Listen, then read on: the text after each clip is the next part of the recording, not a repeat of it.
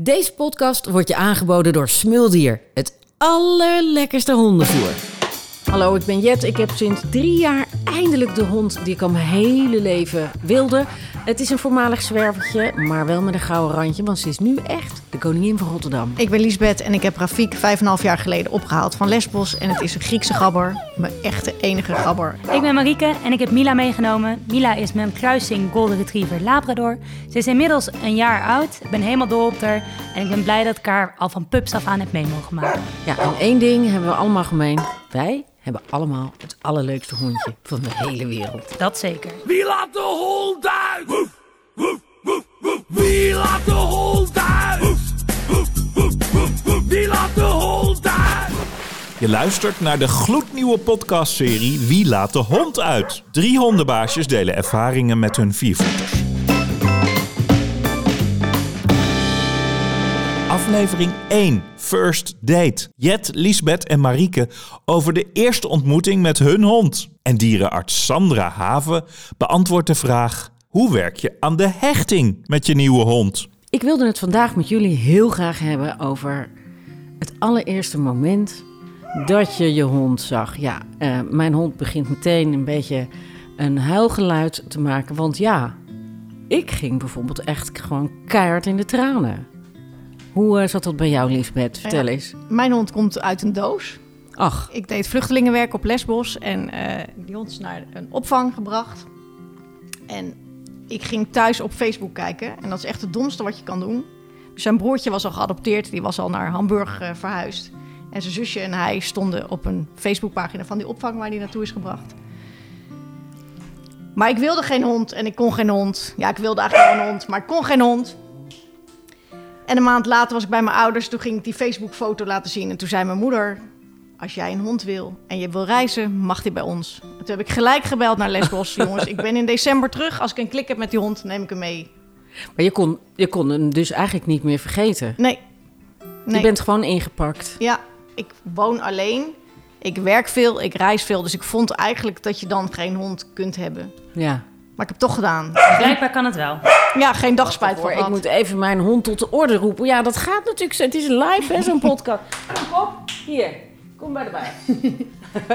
Ehm, ik wil natuurlijk weten, wat is jouw ervaring toen jij Mila voor het eerst zag? Hoe ging dat? Nou, toen ik Mila voor het eerst zag, was zij eh, samen met tien andere pupjes. Ze komt namelijk uit een nest van elf pups. Dus ik wist nog niet gelijk of Mila met mij mee naar huis zou gaan. Eh, mijn vriend en ik zijn eh, in totaal drie keer bij de fokker geweest... om echt drie keer te kijken van welke pup past het best bij ons. En de eerste keer hebben wij dus alleen de pupjes nog maar gezien... met ze allemaal even geknuffeld en allemaal even in handen gehad. En dat was eigenlijk het. En daarna was het van, nou ja, ga overleggen samen... eh, welke pup bij jou past en welke pup je het liefst zou willen... Ehm, die keer erop waren we bij de fokker en toen heeft ze eigenlijk een heel eh, screeningsprogramma met ons doorgenomen van oké, wat zijn jullie karaktereigenschappen en wat voor hond zoek je dan? Dus het was echt wel even zo van oh, Oh. hier hadden we Lijkt nog me niet... best een beetje eng ook, Ja, want dan word je echt... Nee, dat, eh, voelde je onzeker? Nee, dat niet. Ik kende de fokker wel. En Ik wist ook wat voor honden zij eh, fokte. Dus dat maakte wel dat het ook al vertrouwd voelde en dat je er ook wel goed over kan praten. Voor mijn vriend voelde het wat ongemakkelijker, denk ik. Ja. Mijn vader zei ook wel toen hij hem voor het eerst zag. Tegen mijn moeder had hij gezegd: Hij is best lelijk, zijn haar staat alle kanten op. ja, dat durven ze dan weer wel over een hond te zeggen. Maar als het je kind was geweest, denk ik niet dat ze dat hadden durven zeggen. Ja, ik had vanaf kinds af aan al een diep, diepe, diepe wens om een eh, hondje te hebben. Dat mocht niet, want mijn moeder was daar gewoon fel op tegen. Toen wilde ik katten, vond ze ook geen goed idee. Mijn vader heeft zelfs ooit, eh, maar ik herinner me dat gelukkig niet meer, want anders was de hele band met mijn moeder denk ik volledig aan gort gegaan. Maar die had ooit een puppy mee naar huis genomen en mijn moeder heeft gezegd, dat wil ik gewoon niet, breng maar terug. Ik begrijp niet hoe ze het kan. Maar het is gebeurd. Eh, dus ik had een diep gewortelde wens om nog eens een hondje te nemen. Maar wat me tegenhield, is dat iedereen altijd zegt: ja, maar dan kan je niks meer. Je moet er altijd rekening mee houden. Dus ik, ja, ik, ik realiseerde me dat, die, dat, dat er nogal wat van je gevraagd wordt. Ik neem dat heel serieus. De, de zorg voor een dier, ja, je neemt iets in huis. En je bent er verantwoordelijk voor. Dus je moet dat echt heel erg goed doen. Ja, en het is ook echt anders dan een kind. Zeg ik altijd tegen ja, mensen. het opvoeden gaat wat makkelijker, vind ik. Eh, maar goed, daar zijn de meningen ook wel over verdeeld. Maar ehm, Maar een kind voed je op tot zelfstandigheid. Denkt die hond wel, maar die wordt nooit zelfstandig. nee, maar ik vind dat ook wel weer lekker. Want ik mis nu... Mijn zoon is nu heel zelfstandig en ik mis dat zorg, hoor. Dus eh, goed, dat is een andere podcast. Ehm, op 2 oktober zag ik voor het eerst de foto van Pop. En ik was uiteraard op slag verliefd. Dus ik had haar uitgebreid laten zien aan mijn zoon en aan mijn man. Maar dat was echt hond 485.391. ik denk dat ik in de buurt zit hoor, ik overdrijf niet. En toen zat ik te appen de volgende dag met mijn man. En ik zei, schat, ik heb zo'n goed idee voor morgen. Morgen is het dierendag. En toen stuurde ik die foto van Poppy mee. En hij appte meteen terug en hij zei, zullen we het dan maar doen? Ik dacht, ik ga voor je zorgen. Ik ga nieuwe schoenen kopen, want ik ga mijn zolen elke keer aan gort lopen met jou. Maakt me niet uit. Ja, voor mij was het wel een hele overgang. Want ik kwam net eh, vanuit Australië van een eh, lange reis. En we hadden dus wel echt bewust ervoor gekozen om een pupje te nemen. En ik wist ook al wanneer ze dan geboren zou worden en wanneer we erop konden halen. Maar dan kom je dus net terug. En we hadden wel een huis gekocht, maar konden er nog niet in. Dus eh, Mila moest de eerste weken echt overal gaan en staan waar ik als zwerver ook een beetje rondging. Dus ik heb bij mijn ouders geslapen en bij mijn schoonouders. En nog eh, een maand op een huis gepast en een hond gepast. Dus het was echt zo van, oké... Het was ineens wel heel veel. Ja. ja. Ehm, wat doe ik eigenlijk dit pupje aan? En ik heb ook heel vaak gedacht van... oké, moet ik niet toch kiezen om op één plek te blijven? Maar je zag gewoon een bepaalde rust over haar... dat zolang ik er maar was, dat het wel goed was. Dan maakte Ze het gaf niet uit zich of over we aan in jou. huis A of in huis B waren. ja. Want het was veilig en ze had gewoon haar eigen kleedje en haar eigen dingen. En eh, dat voelde goed. Maar het was wel voor mij echt dat ik dacht... oeh, ja, Ik wil aan jou ook nog vragen, Lisbeth, want het was eigenlijk officieel ook jouw allereerste hond. Ja. Heb jij je heel erg verdiept in wat een hond van jou nodig heeft? Ja, best wel. Ik ben ook een enorme planner. Dus ik heb wel heel goed nagedacht over hoe ga ik mijn leven organiseren. Hoe moet dat als ik ga werken? Ik had al een uitlaatservice geregeld. Ik had al eh, jonge hondencursus geregeld, want er was te oud voor pippicursus.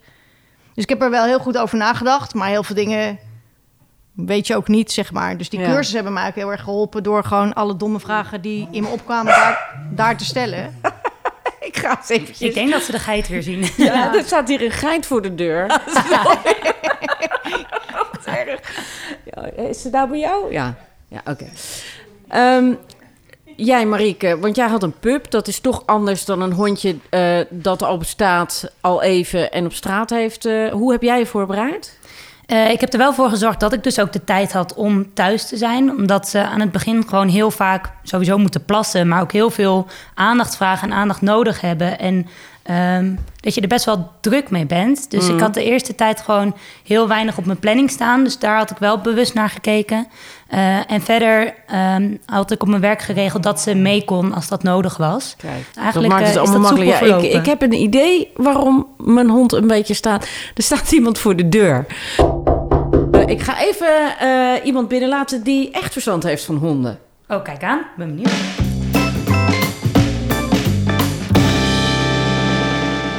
Tafel Sandra Haven. Jij bent eh, dierenarts en eh, jij weet veel. eh, ja, ik zeg maar opperhoofd ook gedrag hè, als het gaat om honden. Dus wij kijken nu vragend naar jou.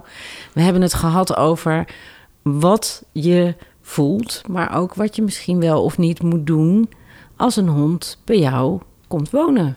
Dus wij willen natuurlijk allemaal gouden tips. Hebben we het goed gedaan? Mogen krijgen we een sticker in ons schrift?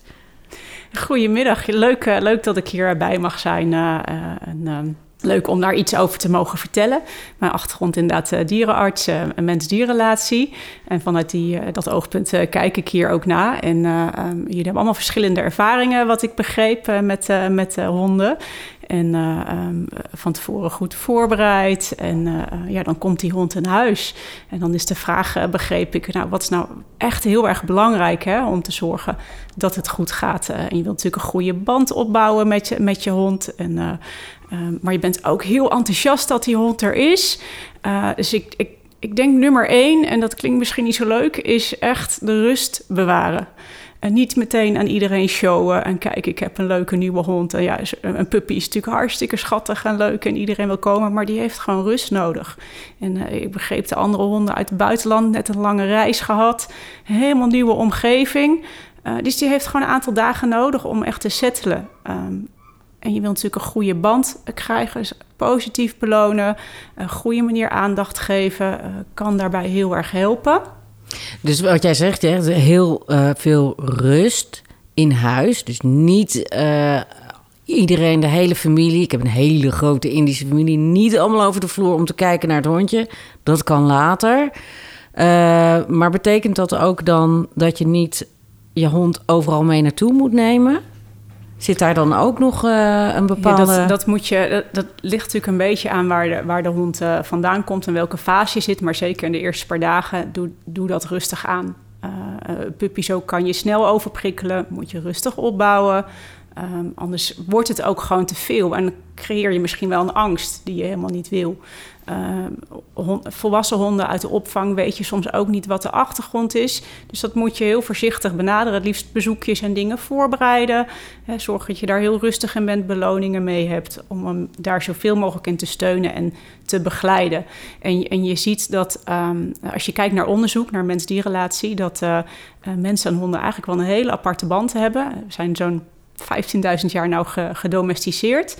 Uh, en daar komen bij beide partijen hele fijne hormoontjes vrij. Dus het is een, een, een win-win situatie voor, uh, voor ons allemaal. Je, ja. beschreef het ook al, onder andere oxytocine. Ik weet niet of je er wel eens van gehoord hebt. Ja, ik loop over sinds zij er is. ja, ja ik echt, het komt echt mijn oren uit. Ik was laatst online aan het lesgeven. Toen ging ik even naar beneden. Toen zei ik, Mila, geef me even een beetje oxytocine. Heb nou, ja, nou ja, precies. Ja, dank u, dank u. Ja, jij kent het ook toch, Liesbeth? Hij kent het commando kusje. Ja, nou, hier. Dat werkt. Nou, ja. dan, dan, dan, is er nog een leuk onderzoek. Ze hebben een onderzoek uh, gedaan bij mensen die een hond uh, vaker aanraken, kusjes geven en die dat niet doen. En bij de mensen die het wel doen. Hoger oxytocine. Uh, wel de basishygiëne in, uh, in acht nemen natuurlijk. Mijn achtergrond als dierenarts moet ik dat natuurlijk zeggen. Ja, ja bij deze genoteerd. Ja. Genoteerd. Maar oxytocine, knuffelhormoon, uh, laat je beter voelen, daalt het stressgehalte. Maar het komt dus ook vrij bij de hond. Dus dat is ook wel heel interessant om te zien. Ja, uh, wij zitten hier natuurlijk nu uh, de eerste keer die podcast te maken. Die honden zien elkaar nu ook voor het eerst. Dat is eigenlijk ook uh, opnieuw wennen aan iets. Is dat ongeveer gelijk aan dat je de allereerste keer zo'n hond in huis neemt? Moet je daar, moet je daar dan iets mee doen of niet? Uh, ja, kijk, die hond komt in een hele nieuwe situatie. Er zit natuurlijk verschil in type hond, karakter ook. Net zoals bij mensen, hoe ze ermee omgaan. Maar ze hebben wel wat rust nodig om dat te verwerken. De situatie wat hier nu anders is, dat, dat jullie honden een band met jullie hebben. En ja. daardoor kunnen ze makkelijker kopen met de situatie als die hechting heel erg goed is. Want ook daar geldt dan, denk ik, maar dat is misschien uh, psychologie van de koude grond hoor. Uh, als wij rustig zijn, ja, dan Klopt. nemen zij dat over. Een hond spiegelt heel erg aan de mens, kan de mens heel goed lezen. Beter nog dan uh, chimpansees zelf. Ja. Um, dus dat is heel erg gericht op de mens. Uh, als zij een goede hechting hebben, is eigenlijk een beetje net zoals de ouder-kindhechting. De psychologie is hetzelfde inderdaad. Als zij een goede hechting hebben met de eigenaar, geeft dat ook meer rust in nieuwe situaties. Ja. Maar dat, bij die eerste introductie is dat natuurlijk nog niet zo. Dus dat moet heel, nou ja, dat moet, ze moeten gewoon wennen. Ze moeten de tijd daarvoor hebben. En dus ook tijd om te slapen. Ja. Slapen om alles te verwerken, prikkels te verwerken. Dat is heel belangrijk. Ja, ik had toen Mila net kwam, kwam mijn moeder op bezoek. En ik zei, ja, uh, we kijken gewoon naar hoe zij doet... of we wel of niet wat met haar gaan doen. En uh, nou, ze lag de hele tijd rustig te slapen. Toen zei mijn moeder... Het is zo'n pup eigenlijk saai, hij doet helemaal niks. ik zeg, nee, dat is voor nu ja, ook de bedoeling. je verwacht dat ze ja. door een brandende hoepel Nou, alsjeblieft niet. dus toen was ze er ook pas echt een paar dagen. Dus ik dacht, oh ja, het is wel fijn dat ze ook de rust kan pakken, ook al is er bezoek. En dat heb ik dus ook wel heel erg gestimuleerd van ga maar lekker slapen, want je hebt veel slaap nodig. Ik zie uh, uh, Sandra uh, goed ja knikken. Uh, Marieke krijgt een sticker in de schrift hiervoor. Ja, nee, nee, klopt. Het is heel, heel belangrijk. Heb zelf ook een hond, een beagle, ondertussen 12,5. Dus een tijdje geleden de puppyfase. Uh, maar soms moet je gewoon ook een beetje helpen om die rust te laten pakken. Dus een veilig, rustig plekje. Ja, ik had toen ook nog jonge kinderen, dus nou ja, dat, dat was een beetje lastig af en toe. Maar allebei opvoeden, nou, die hond heeft rust nodig. En heel goed wat je zegt, nou pakt zelf ook de rust. Ja, nee, het hoeft niet aan te springen omdat jij nou net even iets wil. Er is gewoon tijd nodig om alles te verwerken. Kijk eens aan.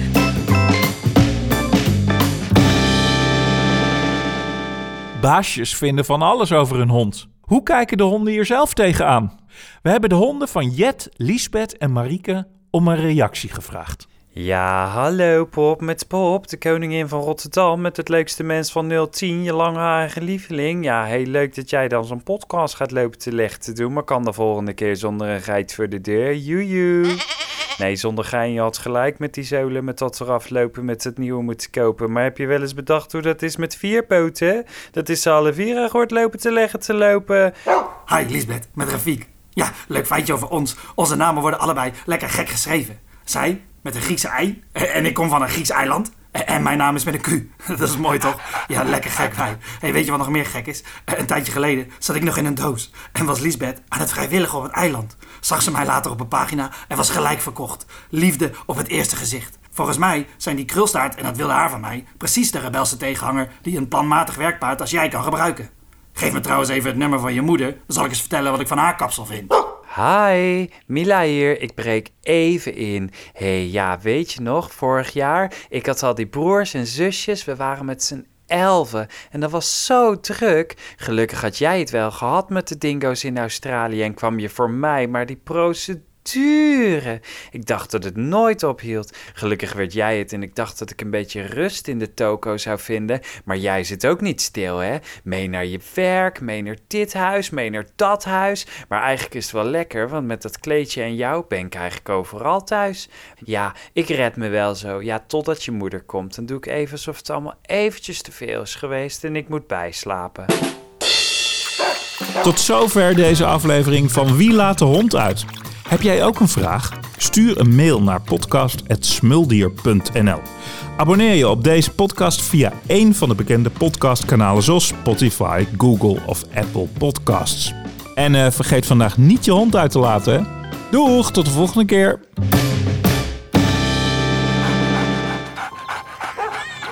Je houdt van ze. En daarom geef je ze het allerbeste. Knuffelen, daar zijn ze dol op. Een wandeling op zijn tijd, vinden ze heerlijk. En die bal die ze steeds kwijtraken, ja, die haal ik gewoon voor ze op. Kleine moeite, want ze geven mij namelijk het aller, allerlekkerste eten. Huh. Ik ben Max, ik ben een smuldier. Smuldier, het allerlekkerste hondenvoer. Kijk ze nou, zijn ze niet geweldig, mijn mensen?